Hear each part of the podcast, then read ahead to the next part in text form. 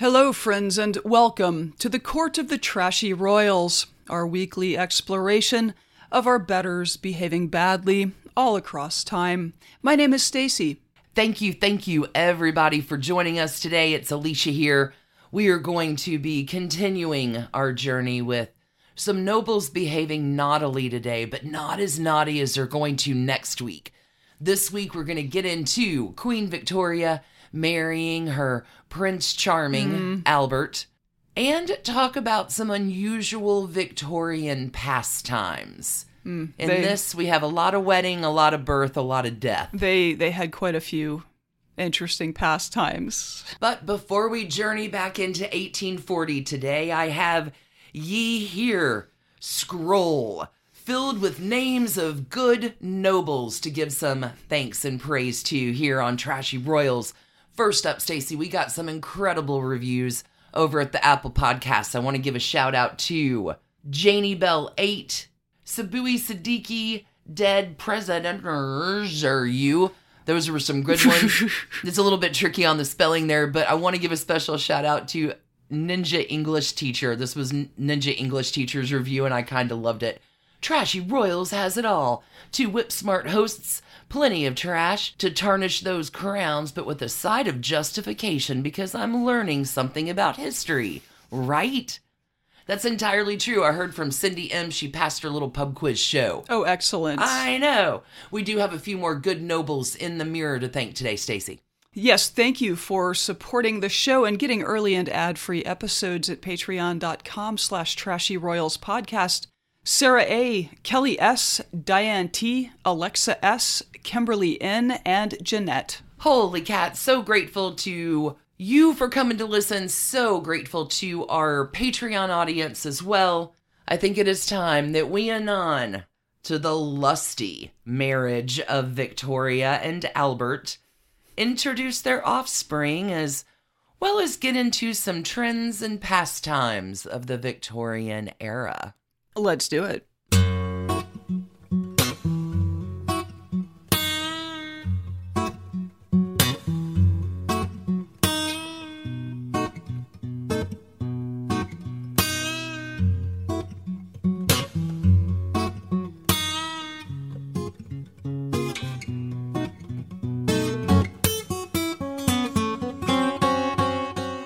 All right, Alicia, last week you talked about how young Queen Victoria had a sort of rocky start to her reign. She did, after a whole lot of bad press from 1837 to 1839.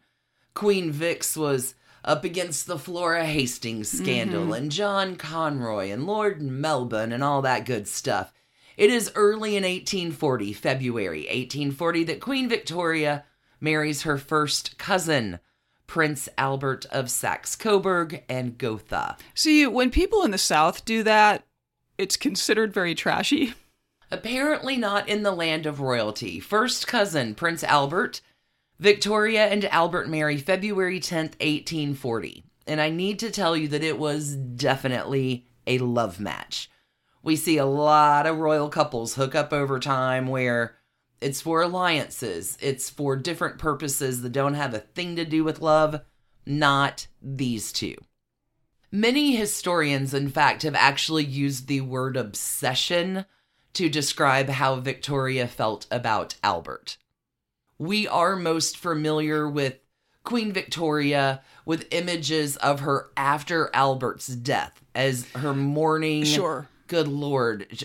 She was a widow. She dressed in all black. She never smiled again. Well, and think about when the camera really came into its own. That's that's one of the contributing factors is there was a technological revolution during her reign, so we don't have photographs of her much from her younger years. We do have some, and the thing that I want you to know in the first 20 years of that marriage before Albert dies, she's joyous. She is full of love and lust. Go back into your middle school days and think about all your posters on the wall. We were all young once, and this love affair between Victoria and Albert, I think, really reveals how lusty and full of earthly pleasures Queen Victoria is. right? The image that we have of her from photos, she's seen as prudish and stern, Dour. humorless, dour, yeah. But that was not who she was. no, that is on. an invented it's an invented persona. It's the persona she takes on after Albert's death because she mourns her whole life. Mhm. But in reality, Victoria, especially in her younger years, was pretty vibrant. She loved to have fun, she loved to laugh, and also enjoyed sex a great, great deal. Now, Victoria's younger daughter, Beatrice, I feel kind of did the world a great disservice by editing and burning many of her mother's journals and letters after her death. Anything that Beatrice felt was a little too detailed or didn't really quite fit the image that she believed was appropriate for her mother to have. Sure, curating the legacy of a great person. Tricky stuff. Tricky stuff. Beatrice destroyed a lot. She edited much out as well. I don't think she wanted her mother to appear too human or too real, Or- perhaps. Or, too randy. As we know, Queen Victoria was a prolific diarist and letter writer. But sadly, today we only have a fraction of those diaries and letters, which is really quite remarkable because she started writing as a child. However, from the percentage, the minuscule amount of letters and diaries left, I need to let you know that Queen Victoria wrote in great detail about the joys that sex gave her and her desire to be alone with her husband. Wink, wink. Victoria has even been referred to by historians as Britain's sexiest royal. Almost 200 years have gone on between then and now, and maybe history bears that Britain's sexiest royal out. Victoria was really pretty lusty, and she set quite a few trends too. Anytime you get a new queen, new trends.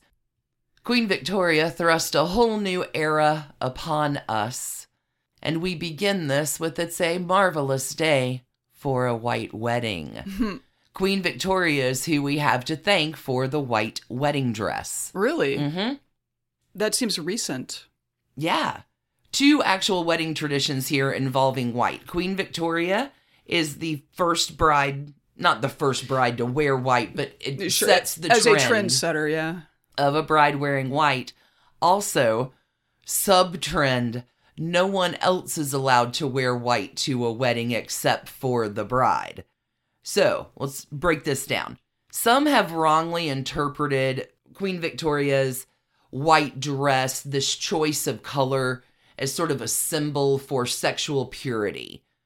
Really, Victoria chose to wear white mostly because it was the perfect color to highlight the delicate lace on her dress. At the time, there was not really a specific wedding dress color. Hmm. You wore the color that was complementary to you or the best dress you had. Yeah, I'm sure a lot of that was related to, to class as well. Certain fabrics were not available to certain classes at various times. Well, additionally, before bleaching techniques were mastered, white fabric is very rare. It's expensive. It's more a symbol, the color white in garments uh, is more of a symbol of wealth than purity. You had to have some cash to have white clothes. It costs a pretty penny. Okay, now, Victorian England, lace makers across England rejoice, right? They're thrilled by the sudden surge in popularity of lace. So, Queen Victoria, young bride wearing white, made white from that point on the popular color for brides and the tradition endures. Also, sets up every bad mother in law or best friend story because Victoria did request that none of her other guests wear white as not to take away from her distinctive choice of color. And Reddit is full of stories of people violating that norm today. Holy cats, is it ever? So maybe Queen Victoria was the first bridezilla, but I do need to let you know that she was a happy, happy bride. The morning after her wedding, her diary entry reads Hoo-hoo!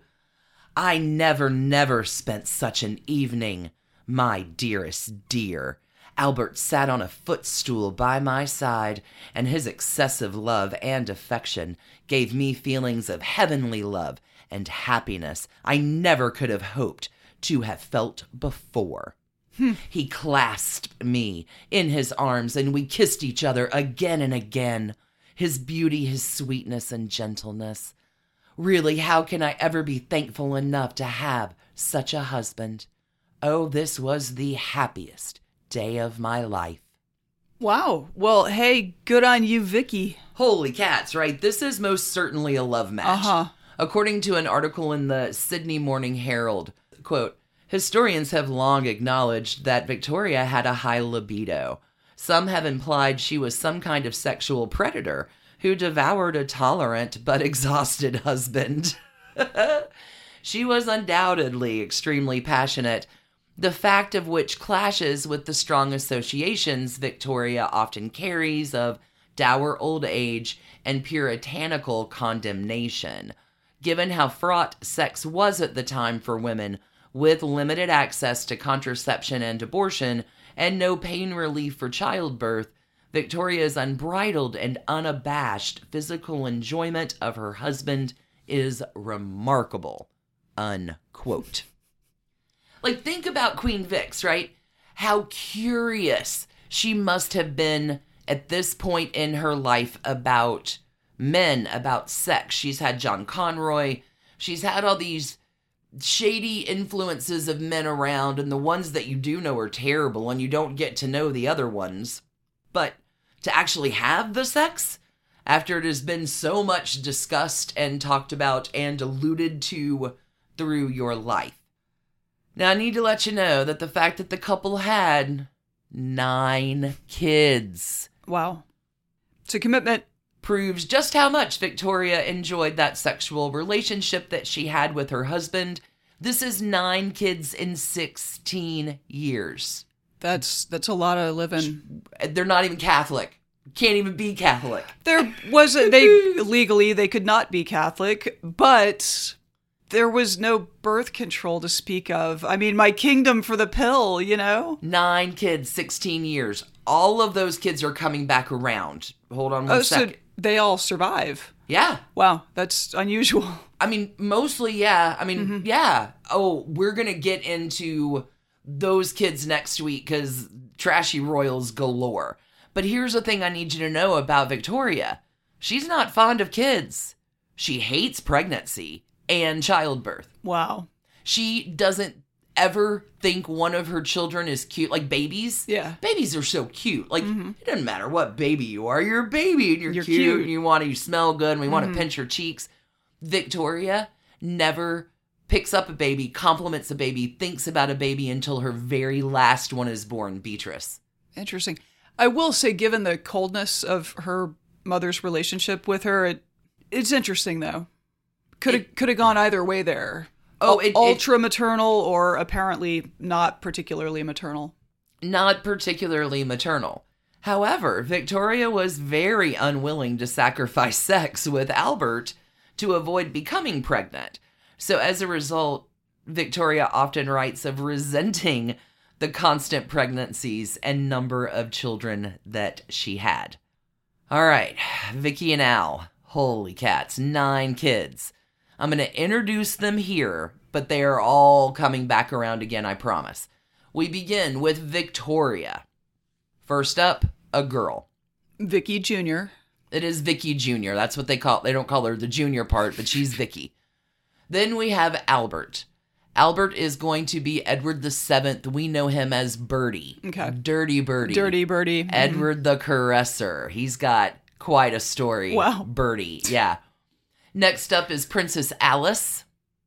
Poor Princess Alice. Parliament wrote a note to Victoria and Albert because Princess Alice is the third kid. And they get a note, congratulations and condolences on your child, because she's a girl. Uh huh. Congra- congratulations and condolences on the birth of your daughter. So Parliament was just hoping that the spare would pop out, and that would be that. Well, next up is the spare, Alfred. Next up is Princess Helena. Princess Louise follows. You're going to love Princess Louise. Duchess Louise, actually, Duchess of Argyll. Oh, she's like rebel rebel. She's so much fun. Duchess of Argyll Louise. We follow that up with two more boys, Arthur and Leopold. Last child, Beatrice. All of them have fascinating stories. These nine kids, though, get a load of this, produced 42 grandchildren. this gives Queen Victoria the name of the grandmother of mm-hmm. Europe. Sure. Again, stay tuned for these mostly trashy kids and their offspring. They are going to come for you. But breaking it down, nine kids in 16 years is a lot for anyone. Mm-hmm. And then I want you to layer in the trauma cake of Albert's passing in 1861.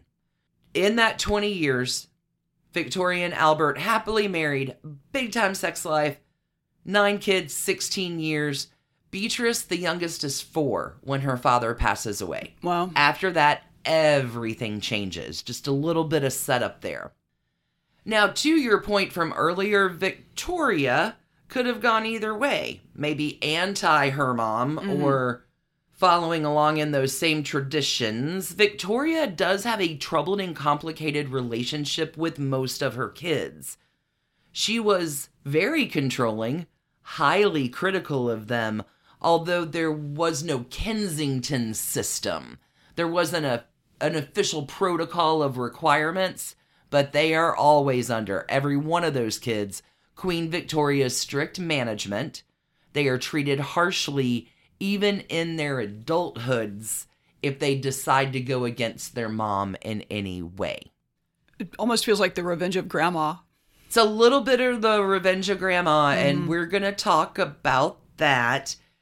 Uh, carrying forward that with just a, a little bit more here, many of Victoria's grandchildren would marry each other, which is a family tradition. See, we do that in the South. But many of those grandkids Wait, ma- the, the the grandkids would Marry each other. Each other. yes, and marry into other royal dynasties. Right. They just they're just just playing the genetic lotto, aren't they? So between Victoria's children and grandchildren, I need to let you know that there is a treasure trove of trashy marriages, affairs, breakups, divorces, not to mention more than a few scandals, as well as a distressing number of Nazis coming within our loop. It's a lot to look forward to. More of those stories coming up, so much trash. Now's a great time to take a quick break, leave Victoria and Albert in happier days, enjoying their lusty, lusty marriage. When we come back, we're going to talk about a few trends, unusual trends of the Victorian era. The things that the normal folk were up to. Oh my. See you on the flip. Okay, Alicia, let's talk about those wild and wacky, ordinary Victorian Englanders. We think we have so many trends today, but y'all, it's the same as it ever was. Those Victorians had some really interesting hobbies and practices that might shock you or not. The thing I need you to know is that a great many of these strange Victorian practices, at least to us, were rooted in their obsession with death. Mm-hmm. It's most likely because Victorians were surrounded by death constantly. In 1837, when Victoria assumes the throne, the life expectancy was only in the high 30s. By the end of Victoria's reign in 1901, life expectancy had risen, but it was still sitting at a whopping 48 years. I am not sure that the culture recovered from the Black Death yet. Psychologically, Yeah, no, it's a lot. it's it's a lot. It's a just lot. the idea that you would just be wiped out at any time was just ever present. Death is everywhere. Mm-hmm. So, of course, the reflection of the culture is going to be wrapped up in that death. Another terrible, not fun fact at all, another sadder fact. in some of the poorer areas of London, the death rate for children under five years old was as high as 33%, meaning one in every oh, three Yeah. kids wouldn't make it to their fifth birthday. no sanitation, no particular medicine to speak of, and impoverished circumstances. food insecurity. I mean, you you can think of all the reasons. So, cultures and civilizations throughout all time most certainly find a way to express what is on their minds and in their hearts, and death was on the minds and in the hearts of Victorian England a lot. Ooh, this list. First up in our Victorian practices involving death. Think you're going to be excited about this one, Stacy? Death photography. Tell me more. Photography at the time was a new invention. It was still really expensive. As noted. So most people didn't have money to have many, if even one, photograph of themselves or their families.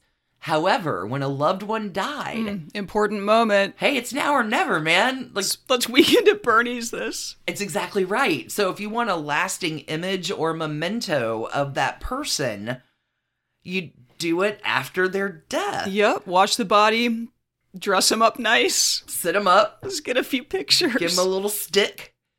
Uh, Post mortem death photography becomes popular. So often in these photos, the deceased person and sometimes their family members would weekend at Bernie's. Yep. They dress up in their finest, they pose together for the photograph. Sometimes it's obvious that the person was dead, but many times the dead person, to your point, was propped up in a chair or even held up with some kind of makeshift stand or small structure to support them still standing like they would be in life. And people tended not to smile in photos back then. For whatever reason, photos from that time period, people are very stern Because seeming. it takes a long time Oh, to make a photo. You have to maintain the same position for so long. well, then the decedent here is actually best positioned. a little bit more disturbing in this weekend at Bernie's death photography is that oftentimes the dead loved one's eyes are propped open so they will still appear alive. sure. In a photographer's journal of the Victorian time, it was acknowledged how difficult achieving eyes propped open. It was hard to make it happen. And uh, See, no scotch tape, like all the things they lacked. Yeah, we and we have a handy tip to help with the issue of propping the eyes open. Quote This you can effect handily by using the handle of a teaspoon. Put the lower lids down, they will stay, but the upper lids must be pushed far enough up so that they will stay open to about the natural width. Turn the eyeball round to its proper place, and you'll have the face nearly as natural as life. Unquote. If you didn't want to go the teaspoon route, another option was just to paint on eyeballs after the picture had been developed. Sure. That's probably natural looking. Don't think we haven't always done filters on our pictures. little, little photoshopping. Yeah, sometimes pink was added onto the cheeks in the photo retouching to give the lifeless face, you know, a little bit of color. And if for the younger listeners who who maybe are like, what is going on here? People died at home at the time. People dying in hospitals is a pretty Oh, yeah. modern. So yeah, like grandpa would just die in his bed and then the family would wash the body and dress it like different. Time to get the photographer down. Yeah, and, and call the local photographer. Well, not call. They would send a runner. Sure. We're really just anachronistic today, aren't we? Whew. All right, believe it or not, these postmortem pictures are one of the major reasons why photography sales started to boom Huh. and become popular in general. Death photos of celebrities were also a super big seller. When Victor Hugo passes away, he's one. There are a lot of people of the era. Uh, celebrities, when celebrities passed, these death photographs were made into cards and sold as souvenirs. So you could have a photo in death of your favorite Sure. author, actress, musician. Weekend at Creepy. Okay. Next up, Victorian death pastimes. This is where professional mourners, meaning we will pay people to officially mourn the dead, become a thing. You could have a job as a professional mourner, totally a legit job. And considering how frequently people died, if you're good, it could be a really lucrative career. High demand, lots of dollars. What does this entail? These professional mourners were called mutes. This is still a practice common today in parts of Asia. But the mutes would stand in their mourning clothes looking very sad. They would typically carry a big stick and follow behind the hearse and coffin. And it becomes such a common practice that during the Victorian age, it was basically considered a requirement even for modest funerals. Even in Oliver Twist by Charles Dickens, a mute was included, sort of reflecting that custom of the time. All right, so artificially boosting funeral turnout. What's next? Mourning jewelry. Mourning jewelry typically is made out of the hair of your loved one. So, this is a tradition that was practiced in Victorian England, but also within the United States.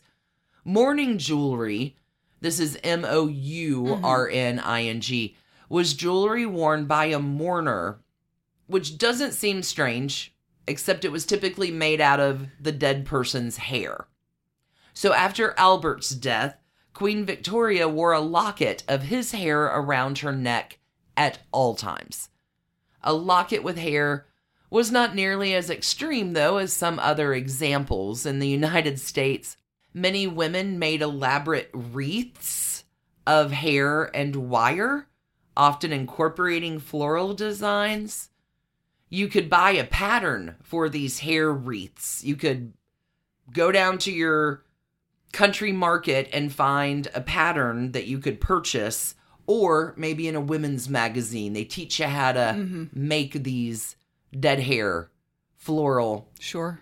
accompaniments don't worry though it's not just wreaths you could have a ring a bracelet a pin or a brooch as well made from hair It seems odd, but I I guess mourning customs are inherently odd. Well, it's not just people that die, animals die too. So let me tell you about the Victorian trend of hats made from taxidermied animals. Mm-hmm.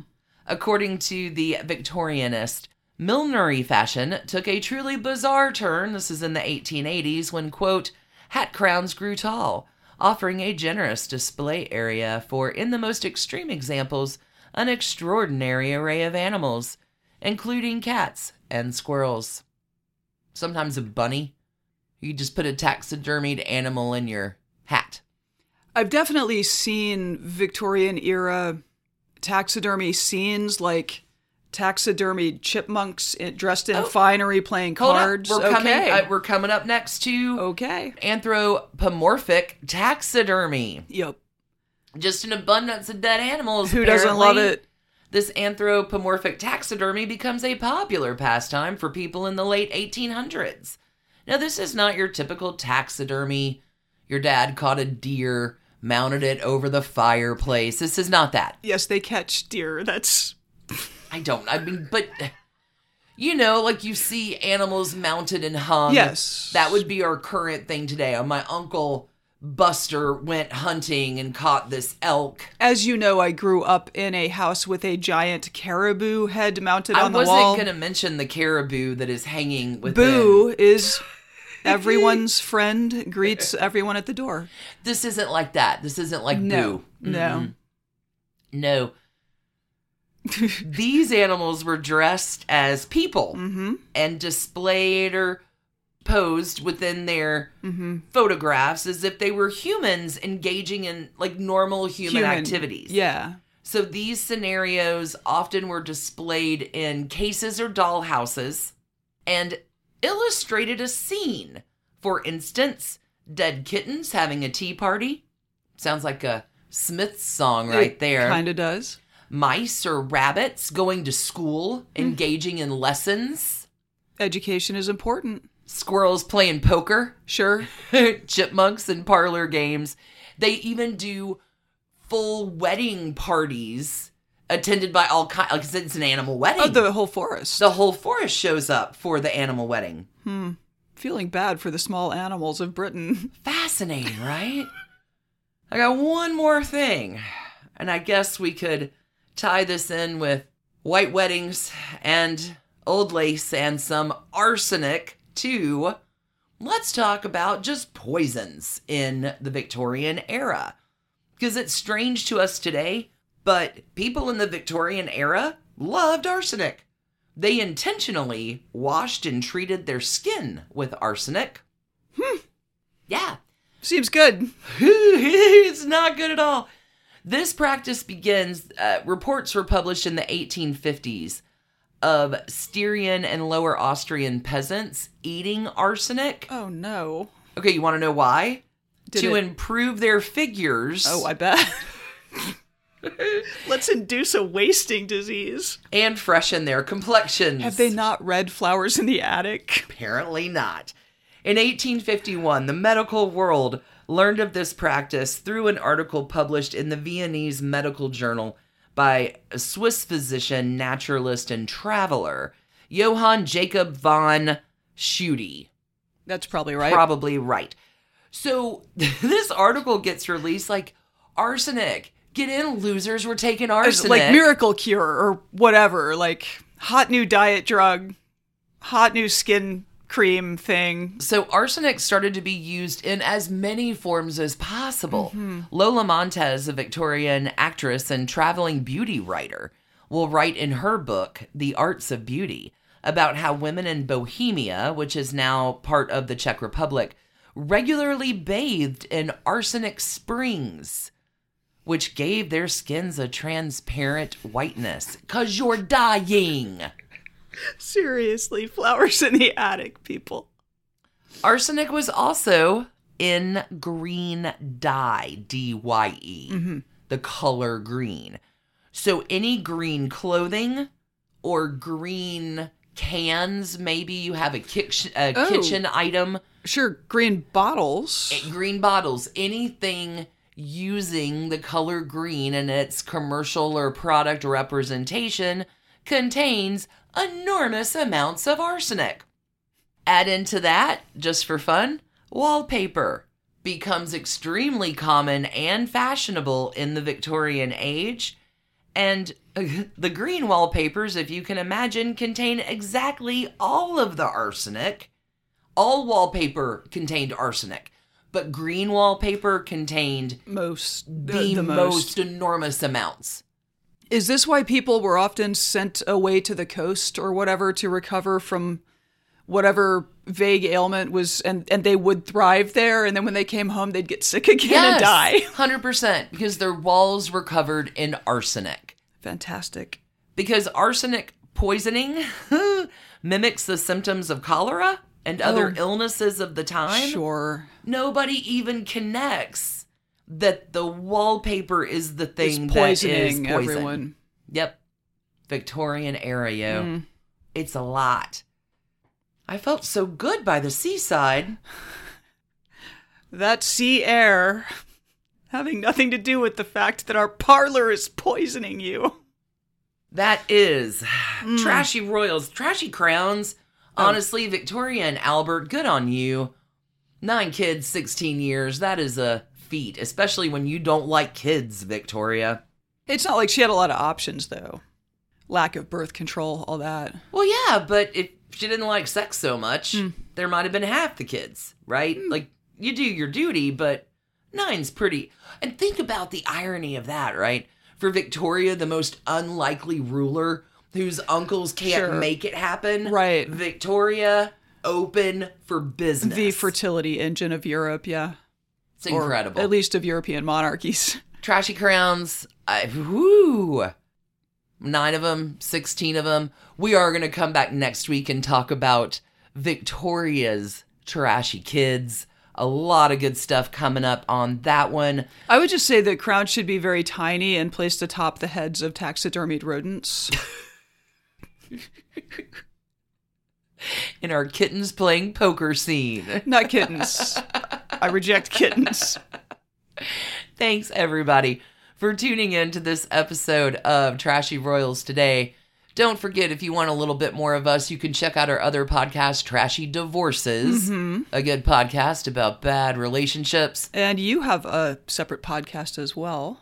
I do, Done and Done, We are right now in the Eris tour. So if Erises are your thing through time, it might be the perfect time to check into Done and Done. We can't tell you how much we appreciate you spending your time with us. Don't forget, two bucks a month over at patreon.com slash trashy royals podcast will get you these episodes early and ad free.